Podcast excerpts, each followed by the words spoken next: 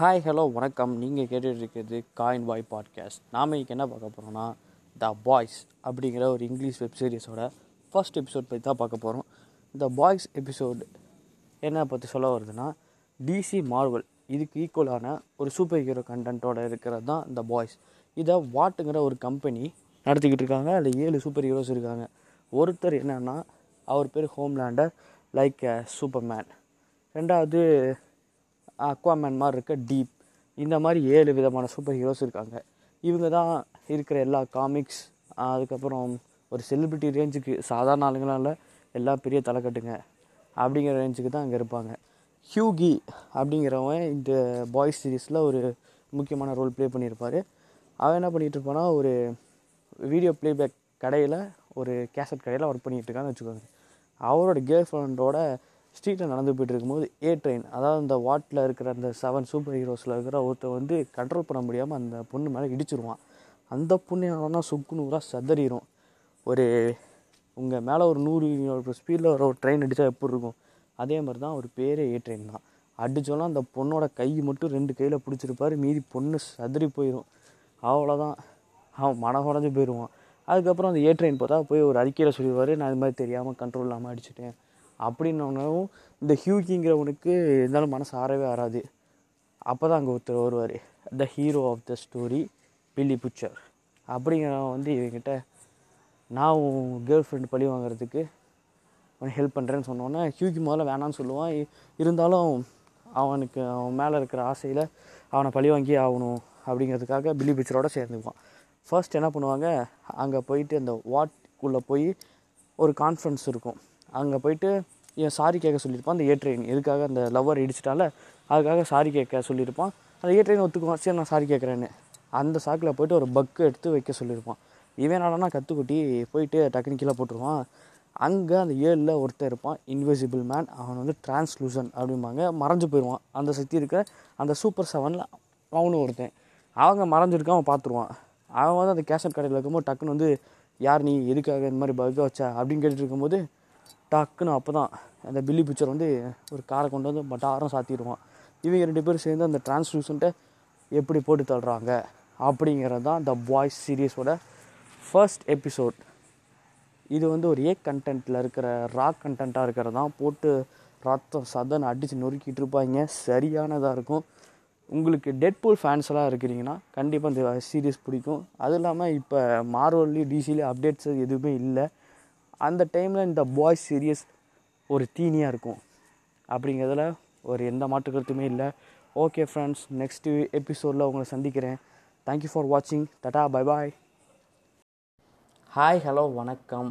Why we watch Seemaraja movie five reasons தமிழில் two thousand எயிட்டீனில் இளைய சூப்பர் ஸ்டார் நடித்த சீமராஜா படத்தை பற்றி தான் இன்றைக்கி நம்ம பார்க்க போகிறோம் சீமராஜா படத்தை ஏன் பார்க்கணும்?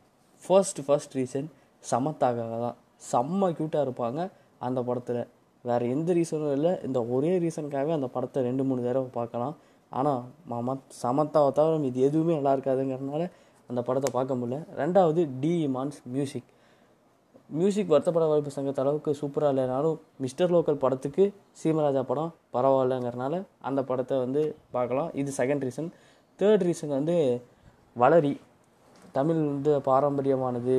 அதுக்கு முன்னாடி பூமராங் மட்டும் தான் தெரிஞ்சிருந்தது நமக்கு வளரி பற்றி தெரிஞ்சது. எனக்கு தெரிஞ்சு அந்த படம் வந்ததுக்கப்புறம் நிறைய இடத்துல அந்த வளரியோட வீடியோஸ்லாம் பயங்கர ட்ரெண்டிங்கில் இருந்துச்சு. அது நாலாவது ரீசன் இல்லை. நாலாவது ரீசன் டக்குன்னு மைண்ட்லேயே வரல. அப்போ இந்த மூணு ரீசன் தான் இருக்குது சீமராஜா படத்துக்கு ஒரு அஞ்சு ரீசன் கூட இல்லை. நாலாவது ரீசனே தடுமாறும். இதனால தான் அந்த படம் வந்து ஃப்ளாப் ஆச்சு. அப்படிங்கிறது அவர் எந்த சகதியும் கிடையாது. ஒருவேளை தீ மியூசிக் நல்லா இருக்கும். சீம சீம ராஜா அதுவும் முன்னாடியே சொல்லியாச்சுனால வேறு எதுவும் இல்லை இந்த படத்தில் பெருசாக பார்க்குறதுக்கு எஸ்கே ஃபேன்ஸ்லாம் கோச்சிக்காதீங்க இருந்தாலும் அந்த படத்துக்கு ஒரு பாயிண்ட் கூட கிடையாது. தேங்க்யூ ஃபார் வாட்சிங் tata bye bye hi hello வணக்கம். Welcome to coin boy podcast இன்றைக்கி நம்ம என்ன பார்க்க போகிறோம்னா how the Bigil movie collected the three hundred crores எனக்கு தெரிஞ்ச ரெண்டே ரெண்டு ரீசன் தான் இருக்கும். ஒன்று ராயப்பன் விஜய். இன்னொன்று மைக்கேல் விஜய். அப்படின்னு கேட்கலாம். அப்போ நயன்தாரண்ணா தக்காளி தொக்கான்னு ஆமாண்டா தக்காளி தொக்கு தான் எப்படி பார்த்தாலும் நயன்தாரா கெஸ்ட் ரோல் தானே பண்ணிட்டு போயிருக்காங்க. அந்த முந்நூறு கோடியிலேருந்து ஒரு கோடியை நயன்தாராவுக்கும் ஒரு கோடியை யோகி பாபுக்கு மீதி ஒரு பத்து கோடியை ஏஆர் ரஹ்மான் மியூசிக்கு கொடுத்துட்டா கூட மீதி இரநூத்தி எழுபத்தஞ்சு கோடி வந்து விஜய்க்காக தான் பார்த்துருக்காங்க. இட்ஸ் என்டர்டெயின்மெண்ட் மூவி படம் பெருசாக கலெக்ட் பண்ணல மக்கள் மனசில் பிடிக்காதனாலும் அந்த one phase the phase of the Bigil ஃபுல்லாக விஜய்க்காக தான் பார்த்தாங்க. வேறு எந்த ரீசனும் கிடையாது. ஸ்ட்ராங் பிளாட்ஃபார்ம் கிடையாது. அதில் ராயப்பன் கேரக்டர் ஒன்று தான் பார்க்குற மாதிரி இருக்கும். ரெண்டு கதையாக போய்கிட்டு இருக்கும். ஒன்று விஜய் கதை இன்னொன்று அந்த பெண்கள் கதைன்னு. பேசாமல் அந்த ராயப்பன் கதையை வச்சு படம் எடுத்திருந்தா கூட பயங்கரமாக இருந்திருக்கும். இல்லை ஸ்போர்ட்ஸ் ஃபிலிமாக எடுக்கிறேன்னு சொல்லிட்டு ஃபுல்லாக அந்த பொண்ணுங்களை வச்சு எடுத்திருந்தா கூட சூப்பராக இருந்திருக்கும். இதுவும் இல்லாமல் அதுவும் இல்லாமல் ரெண்டையும் போட்டு குழப்பி தலைவனை டக்குன்னு போட்டு தள்ளி தெரியும் இந்த அட்லி படம்னாலே நமக்கு பிடிச்சவனை போட்டுருவோன்னு. அதே மாதிரி ராயப்பனை போட்டாங்க. ஆனால் அந்த சீன் வந்து வெயிட் சீனாகவே இல்லை. அது என்னமோ மாதிரி டக்குன்னு பொசுக்குன்னு தலைவனை போட்டாங்களேங்கிற மாதிரியே இருந்துச்சு. இருந்தாலும் அந்த படம் ஓடினதுக்கு ஒரே ஒரு காரணம் விஜய் விஜய் விஜய். அதுக்காகவே தான் அது தீபாவளி டைம் ரிலீஸ் ஆச்சு. வேறு வழியே இல்லை. கைதியா பிகிலா அப்படிங்கும்போது ஃபேமிலி ஆடியன்ஸ்லாம் கைதியை சப்போர்ட் பண்ணாங்க. இருந்தாலும் மேக்சிமமான பேர் வந்து பிகிலுக்கு போகிறதுக்கு ஒரே காரணம் விஜய் தான். தரமான படங்களை விஜய் நடித்தார்னா இன்னும் அவர் மார்க்கெட் போயிட்டே இருக்கும். இதே மாதிரியே ஃபேமிலி ஆடியன்ஸை கரெக்ட் பண்ணணும் அப்படிங்கிறதுக்காக பிகில் இந்த மாதிரி சில படங்கள் நடிச்சிட்டு இருந்தாருன்னா அவரோட கெரியர் அப்படியே தான் இருக்கும். தேங்க்யூ ஃபார் வாட்சிங் tata bye bye hi hello வணக்கம். நாம் இன்றைக்கி என்ன பார்க்க போனால் why we watch the Viswasam movie is consider as the best family entertainment எனது விஸ்வாசம் ஃபேமிலி என்டர்டெயின்மெண்ட்டா அப்படின்னு நீங்கள் கேட்குங்க ஆமாம் அது ஒரு குடும்ப படம். ஏன்னா எந்த படத்துலையும் இல்லாத டிஃப்ரெண்ட்டான பிளாட்ஃபார்ம் இருந்ததுனால அந்த படம் நல்லா இருந்துச்சு. கரெக்ட் ரெண்டாவது அஜித் அதில் செம்மையாக இருப்பார். வேஸ்ட் சட்டை போட்டு பத்து வருஷத்துக்கு முன்னாடி ஃபுல்லாக தலையில் டை அடிச்சுட்டு அது ஒரு கெட்டப் அதுக்கப்புறம் பத்து வருஷம் கழிச்சு கெட்டப் இல்லாமல் ஃபுல் நாசதாடியோட இன்னொரு கெட்டப்னு தலையை ரெண்டு விதமாக பார்த்துருப்போம். இதில் ஃபஸ்ட் லுக் வேறு ட்விஸ்ட்டு வேறு ரெண்டு போட்டோன்னா விஸ்வாஸில் டபுள் ஆக்டோ அப்பா பையனாக நினச்சிக்கிட்டு இருந்தால் பத்து வருஷத்துக்கு முன் பத்து வருஷத்துக்கு பின்னுன்னு சொல்லிட்டு ஒரு மொக்க சோக்கை போட்டிருப்பாங்க.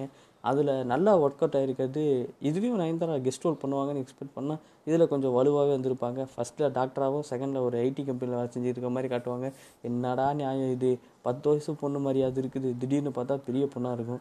அதை பார்த்தா அத்லட் ஓடிக்கிட்டு இருக்கும். அதுக்கு ஹெல்ப் பண்ணுவார். இதுவே ஒரு நார்மல் கதை தான். இருந்தாலும் ஸ்க்ரீன் ப்ளே சூப்பராக பண்ணியிருப்பார் சிவா. விஸ்வா விவேகம் படம் வந்ததுக்கப்புறம் சிவா கூட வேணாம் வேணாம்னு அவங்க ஃபேன்ஸ் எல்லாம் கதறினாலும் பண்ணி தாண்டா திருவேன் அவன் கூடயே அப்படின்னு சொல்லிட்டு அந்த படத்தை எடுத்தார். இருந்தாலும் அந்த படம் வந்து பயங்கரமாக ஓடிச்சு. நீங்கள் நெக்ஸ்ட்டு நீங்கள் ரோஸ்ட் என்னன்னு கேட்டிருந்தீங்கன்னா வானத்தை போலவா? இல்லை சாரி கிரெஞ்சி ஆயிடுச்சு sir the best entertainment of the movie என்னென்னாலும் வானத்தை போல் இல்லைன்னா சூரியவம்சம் தான் இதில் ரெண்டு எது பெஸ்ட் மூவி என்டர்டெயின்மெண்ட்டுங்கிறத நெக்ஸ்ட் வீடியோவில் பார்க்கலாம். தேங்க்யூ ஃபார் வாட்சிங் டாட்டா பாய் பாய்